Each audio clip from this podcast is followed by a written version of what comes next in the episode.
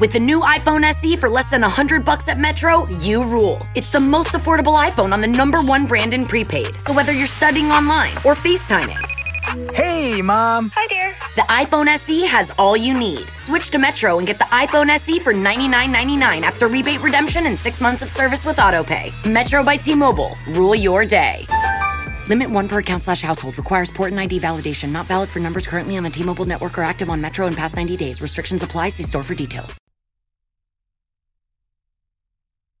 लीजिए सुनिए। देवकीनंदन खत्री के लिखे उपन्यास, चंद्रकांता के, दूसरे भाग का अठारहवां बयान, मेरी यानी समीर गोस्वामी की आवाज़ में। तेज सिंह के जाने के बाद ज्योतिषी जी अकेले पड़ गए। सोचने लगे कि रमल के ज़रिए पता लगाना चाहिए कि चंद्रकांता और चपला कहाँ हैं। बस्ता खोल, पटिया निकाल रमल फेंक गिरने लगे। घड़ी भर तक खूब गौर किया।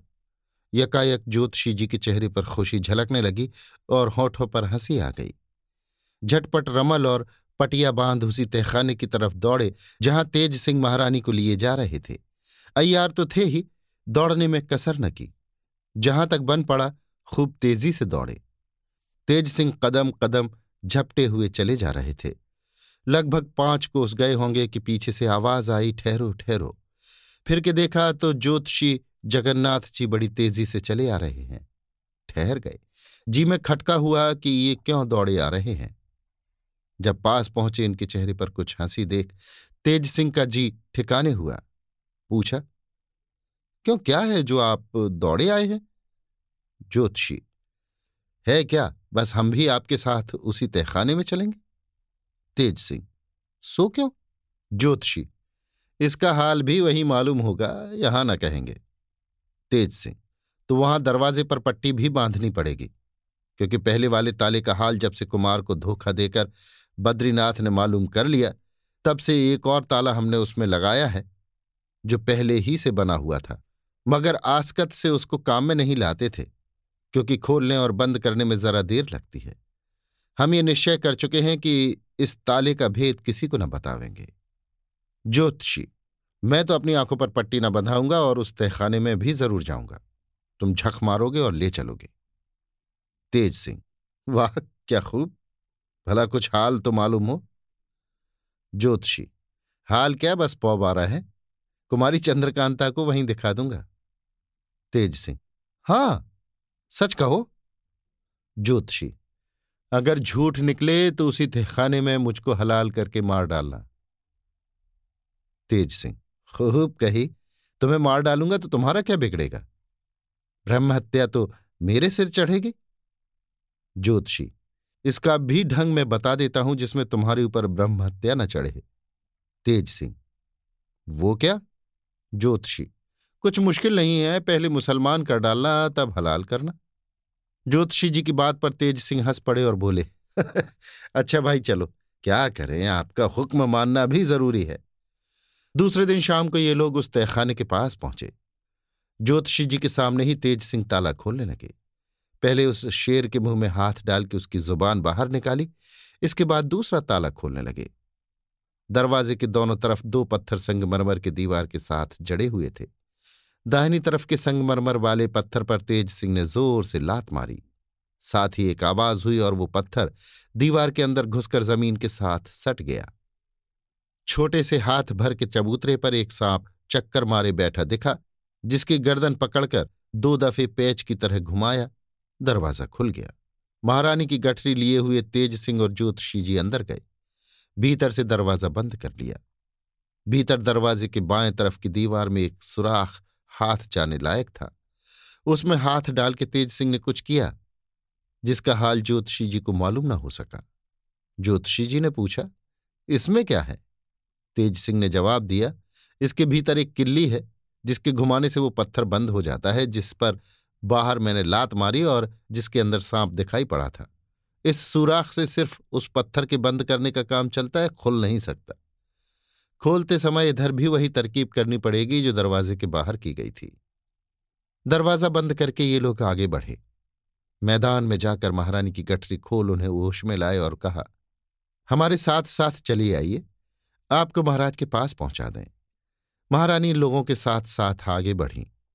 तेज सिंह ने ज्योतिषी जी से पूछा, बताइए चंद्रकांता कहाँ है? ज्योतिषी जी ने कहा, मैं पहले कभी इसके अंदर आया नहीं, जो सब जगह मेरी देखी हो। आप आगे चलिए, महाराज शिवदत्त को ढूंढिए। चंद्रकांता भी दिखाई दे जाएँगी। घूमते फिरते महाराज शिवदत्त को ढूंढते ये लोग उस नाले के पास पहुँचे, जिसका हाल पहले भाग में लिख चुके हैं। एकाएक सभी की निगाह महाराज शिवदत्त पर पड़ी, जो नाले के उस पार एक पत्थर के ढोके पर खड़े ऊपर की तरफ़ मुँह किए कुछ देख रहे थे। महारानी तो महाराज को देख दीवानी सी हो गई। किसी से कुछ न पूछा कि इस नाले में कितना पानी है या उस पार कैसे जाना होगा। झटकूत पड़ी। पानी थोड़ा ही था। पार हो गई और दौड़कर रोती हुई महाराज शिवदत्त के पैरों पर गिर पड़ी। महाराज ने उठकर गले से लगा लिया। तब तक तेज सिंह और ज्योतिषी जी भी नाले के पार हो महाराज शिवदत्त के पास पहुँचे। ज्योतिषी जी को देखते ही महाराज ने पूछा, क्यों जी, तुम यहाँ कैसे आए? क्या तुम भी तेज सिंह के हाथ फंस गए? ज्योतिषी जी ने कहा, नहीं, तेज सिंह के हाथ क्यों फंसेंगे? हाँ उन्होंने कृपा करके मुझे अपनी मंडली में मिला लिया है। अब हम बीरेंद्र सिंह की तरफ़ हैं, आपसे कुछ वास्ता नहीं। ज्योतिषी जी की बात सुनकर महाराज को बड़ा गुस्सा आया। लाल लाल आँखें कर उनकी तरफ़ देखने लगे। ज्योतिषी जी ने कहा, आप बेफायदा गुस्सा करते हैं, इससे क्या होगा? जहाँ जी में आया, तहां रहे। जो अपनी इज़्ज़त करे, उसी के साथ रहना ठीक है। आप खुद सोच लीजिए और याद कीजिए कि मुझको आपने कैसी कैसी कड़ी बातें कही थी। उस वक्त ये भी ना सोचा कि ब्राह्मण है। अब क्यों मेरी तरफ़ लाल लाल आँखें करके देखते हैं? ज्योतिषी जी की बातें सुनकर महाराज शिवदत्त ने सिर नीचा कर लिया और कुछ जवाब न दिया। इतने में एक बारीक आवाज़ आई। तेज सिंह। तेज सिंह ने सिर उठाकर उधर देखा जिधर से आवाज़ आई थी। चंद्रकांता नज़र पड़ी, जिसे देखते ही इनकी आँखों से आँसू निकल पड़े। हाय, क्या सूरत हो रही है? सिर के बाल खुले हैं, गुलाब सा मुँह कुंभला गया, बदन पर मैल चढ़ी हुई है, कपड़े फटे हुए पहाड़ के ऊपर एक छोटी सी गुफा के बाहर खड़ी तेज सिंह तेज सिंह पुकार रही है। तेज सिंह उस तरफ़ दौड़े और चाहा कि पहाड़ पर चढ़कर कुमारी के पास पहुँच जाए, मगर हो न सका। कहीं रास्ता न मिला। बहुत परेशान हुए, लेकिन कोई काम न चला। लाचार होकर ऊपर चढ़ने के लिए कमंद फेंकी, मगर वो चौथाई दूर भी न गई। ज्योतिषी जी से कमंद लेकर अपने कमंद में जोड़कर फिर फेंकी। आधी दूर भी न पहुँची। हर तरह की तरकीबें की, मगर कोई मतलब न निकला। लाचार होकर आवाज़ दी और पूछा, कुमारी, आप यहाँ कैसे आई? तेज सिंह की आवाज़ कुमारी के कान तक बखूबी पहुँची, मगर कुमारी की आवाज़ बहुत ही बारीक थी। तेज सिंह के कानों तक पूरी पूरी ना आई। कुमारी ने कुछ जवाब दिया। साफ़ साफ़ तो समझ में ना आया। हाँ, इतना समझ पड़ा। किस्मत आई। तरह निकालो। हाय! हाय कुमारी से अच्छी तरह बात भी नहीं कर सकते। ये सोच तेज सिंह बहुत घबराए, मगर इससे क्या हो सकता था? कुमारी ने कुछ और कहा जो बिल्कुल समझ में ना आया। हाँ ये मालूम होता था कि कोई बोल रहा है। तेज सिंह ने फिर आवाज़ दी और कहा, आप घबराइए नहीं, कोई तरकीब निकालता हूँ जिससे आप नीचे उतर आवें। इसके जवाब में कुमारी मुँह से कुछ न बोली। उसी जगह एक जंगली पेड़ था जिसके पत्ते जरा बड़े और मोटे थे। एक पत्ता तोड़ लिया और एक छोटे नुकीले पत्थर की नोक से उस पत्ते पर कुछ लिखा। अपनी धोती में से थोड़ा सा कपड़ा फाड़, उसमें वो पत्ता और एक छोटा सा पत्थर बाँध। इस अंदाज से फेंका कि नाले के किनारे कुछ जल में गिरा। तेज सिंह ने उसे ढूंढ कर निकाला और गिरह खोली। पत्ते पर गौर से निगाह डाली, लिखा था, तुम जाकर पहले कुमार को यहाँ ले आओ। तेज सिंह ने ज्योतिषी जी को वो पत्ता दिखलाया और कहा आप यहाँ ठहरिए, मैं जाकर कुमार को बुला लाता हूँ।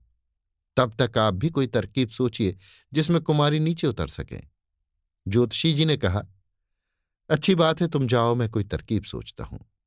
इस कैफियत को महारानी ने भी बखूबी देखा, मगर ये जान न सकी कि कुमारी ने पत्ते पर क्या लिखकर फेंका और तेज सिंह कहाँ चले गए।